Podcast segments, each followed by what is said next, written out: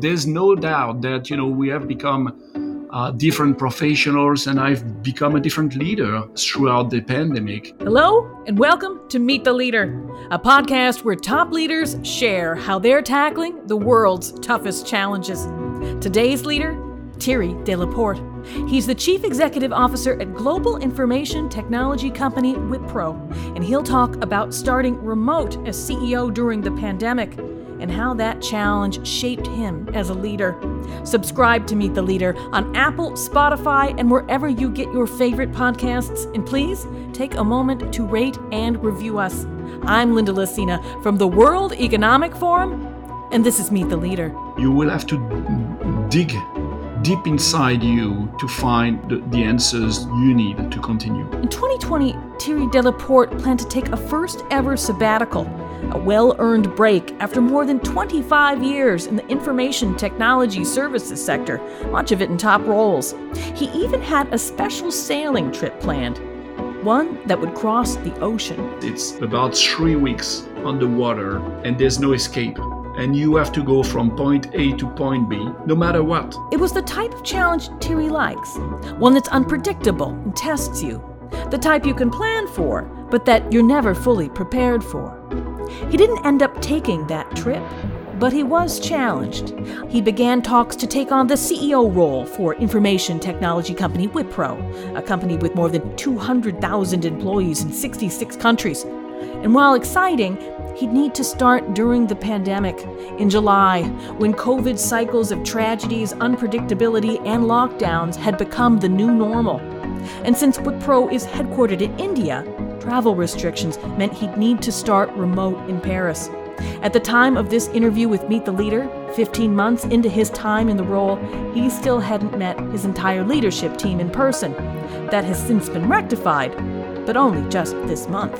He talked to Meet the Leader about that unusual experience of starting remote as CEO during the pandemic and how it drove him and his teams to value basics like connecting and communication.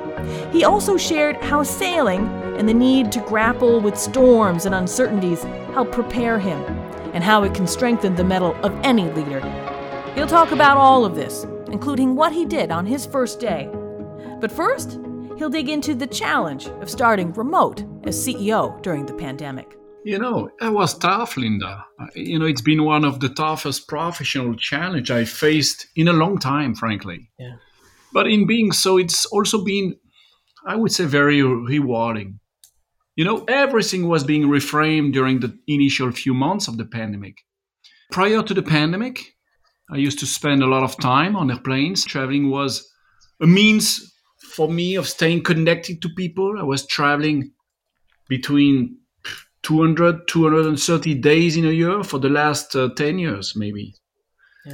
But as I took charge of Wipro in July 2020, so as you said, about you know 15 months ago, I realized that sitting in my home office, I can meet with and I can connect with almost everyone in the business just as efficiently because everyone is in the same place. We're all squares on a screen. So that was the easy part. The difficult was the real connection. In the virtual world, while you can get a lot of things done, you actually have to ask for it. There are very few, I would say, serendipitous moments, especially when you're meeting people for the first time or working with new colleagues, which was the case for me with 99% of my colleagues. Everyone was new to me. Until date, I've not been able to meet with most of my teams.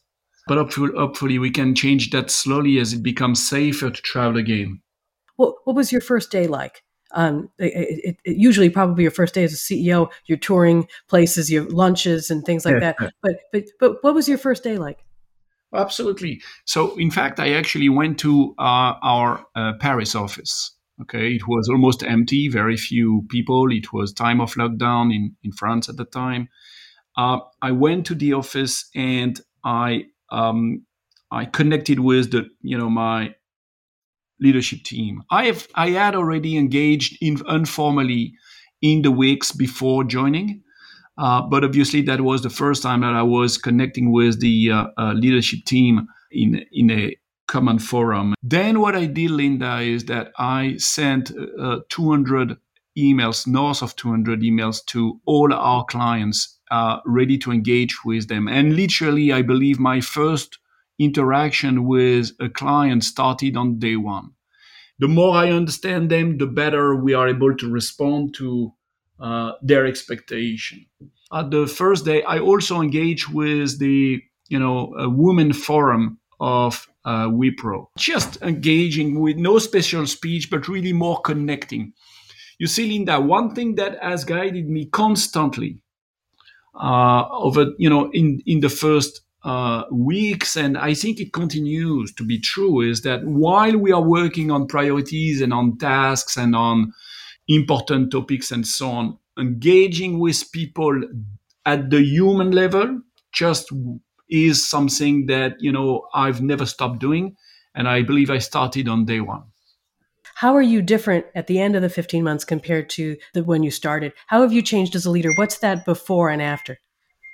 what I've learned during the period is that you know you need to accelerate and intensify and communicate always more and quality of the communication is critical it's not about you know the volume and the words you're using it's about the flexibility and the transparency and the radical thinking in, in, in the way you are connecting with your employees, with your customers. As always, when you adapt to a situation you can't control, you are developing different ways and different channels you're leveraging all sorts of you know opportunities to you know connect more with your colleagues or with your clients so i would say at the end of the day you know there's no doubt that you know we have become uh, different professionals and i've become a different leader uh, uh, throughout the pandemic.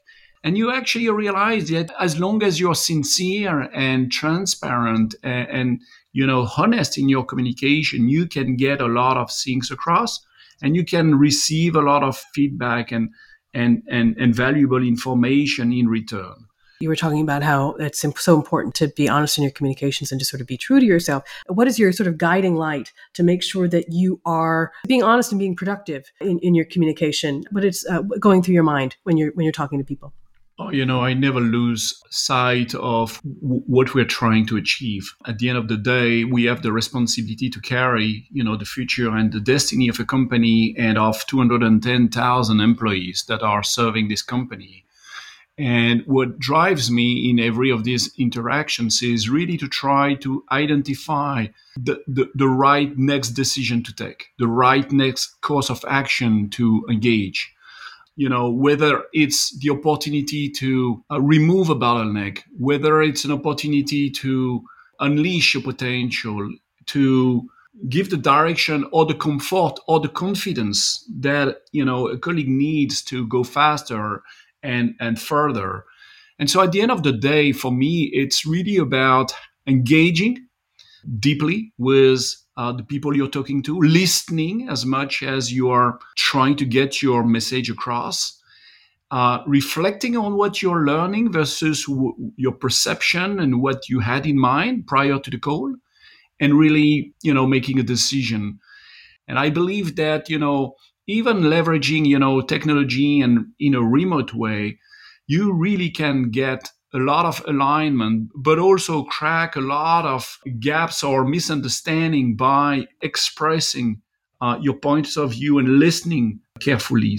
And constantly be transparent and honest about your perception, your feelings, and uh, your convictions. Tell me about the priorities that you chose for that first year. Uh, my first year was all about assessing what was working well in Wipro, what didn't, and then making informed but quick decisions about what needed to change. So, in year one of my being the CEO, we restructured our business. We dramatically simplified our operating model. We reduced hierarchies.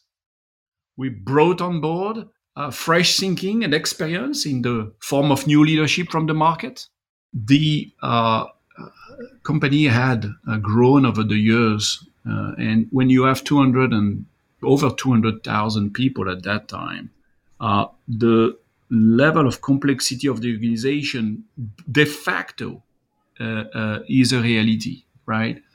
And so when I joined, when I arrived at Wipro, I had as many as 27 P&Ls rolling up at my level. A combination of business unit per geographies, per sectors, per business lines, following different operating models, sometimes results of acquisition, sometimes just a construct from, you know, from many, many years in the past all these different organizations operating not some not necessarily in an organized fashion and really driving everyone its own set of priorities and it's you know as if it was one single company isolated from the rest. 27 different p&l's means basically 27 units inside the organization with as many walls between those organizations making it difficult for these teams to work together and give the best of you know the of Wipro to our clients.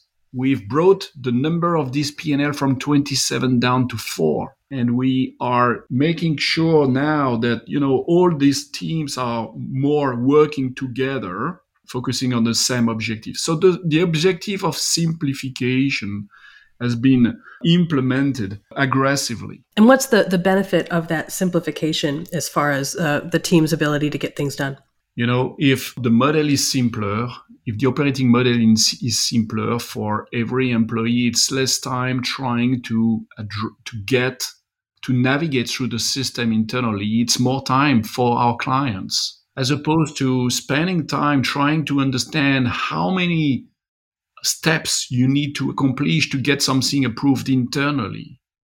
The objective was to drive simplicity so that people have less to worry about the internal aspects of the business and spend more time with their clients every day, working on their own priorities. Now, you know, with the processes in place, the people in place, it's it's actually it's time to re-energize our existing workforce into believing in our bold and confident future. Our culture, our attitudes, our mindset, our pace and energy, everything must reflect that vision. In a way, I would say the business transformation you saw Wipro undergo last year has paved the way for our cultural transformation. And that's my big focus this year. Before joining Wipro, you had planned uh, to go on a six month sabbatical and sail from Newport to Brittany. Can mm. you tell us a little bit about that about that sailing trip and why why you do these sort of long term sailing trips? this is well, it's true indeed, Linda. I don't know how you you you learned that, but I had promised to Isabel, my wife, that after 25 very intense years with no interruption in business, I would finally take a six month sabbatical on a transatlantic sailing trip. So we would indeed uh, sail, you know, on a, on a 50 foot uh, sailboat with a, a, friend of mine from Newport, uh, US to, to Brittany, France. Unfortunately, um, the pandemic decided otherwise. The pandemic and then the opportunity to join Wipro. And so I think this trip will have to happen in some years from now. What's the lure? What's the challenge that uh, attracts you? I think when you are going for a trip like this to which you're not totally prepared, you know you're going to be challenged. You will have to dig deep inside you to to find you know the, the, the answers you need to continue it's about three weeks underwater and there's no escape here on the water and you have to go from point a to point b no matter what and I, I find it very very much the type of challenge that I you know I want to to have. I see a lot of similarities, by the way, between uh, a trip like this and the life as a leader in an organization. Why don't we talk a little bit about that? I mean, of course, uh, sailing is all about sort of tackling challenges in the moment, reacting to the context that is presented to you, um, and sort of helping to shape that. How has sailing shaped you as a leader and maybe even helped you in this past 15 months? I always consider that sports is uh, a great way to reflect on, on many different aspects of leadership.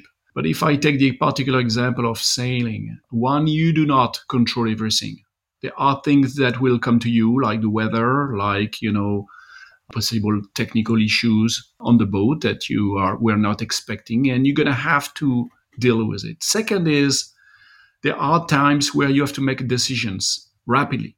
You have to analyze the situation. You need to uh, stay calm and reflect on the different elements in your position, and you have to make uh, rapid decisions. And I think you're learning a lot from that. It doesn't mean your decisions are always the right ones, but you have to make a decision and you have to live with it. And you have to be prepared to correct your decision if it wasn't the right one as well. you know, in in many ways, it's something that you know should guide us as leaders every day in the way we are running an organization and working with teams. But the second aspect of you know um, that where I would compare those those two uh, worlds is if on the boat you're not alone, um, you know, working with a team is an incredible experience. You have to play with the qualities and the talents of everyone. You have to trust that people will make the right decision and you have to assume and be ready to the fact that maybe we are not completely aligned on what's the next course of actions and if so how do we uh, react to the situation and it it force you to be very adaptable to again listen and trust and to uh, be constantly focusing on you know the the performance the collective performance as opposed to your own you doing. I think it's it's very uh, comparable to business business life. That was thierry delaporte. Before we go, don't forget Meet the Leader's sister podcast, Radio Davos, helping you understand the biggest problems of our time. Find episodes of that and Meet the Leader at wef.ch slash podcast. That's it for me. This episode of Meet the Leader was produced and presented by me with studio production by Gareth Nolan. My thanks go out to this week's guest, Thierry Delaporte, and to you for listening. Please take a moment to rate and review our podcasts, and for more extensive Q&As from our guests, go online to wef.ch slash podcasts and follow us online on social media on Facebook, Instagram, LinkedIn, TikTok, and on Twitter using the handle at WEF. That's it for now. I'm Linda Lacina from the World Economic Forum. Have a great day.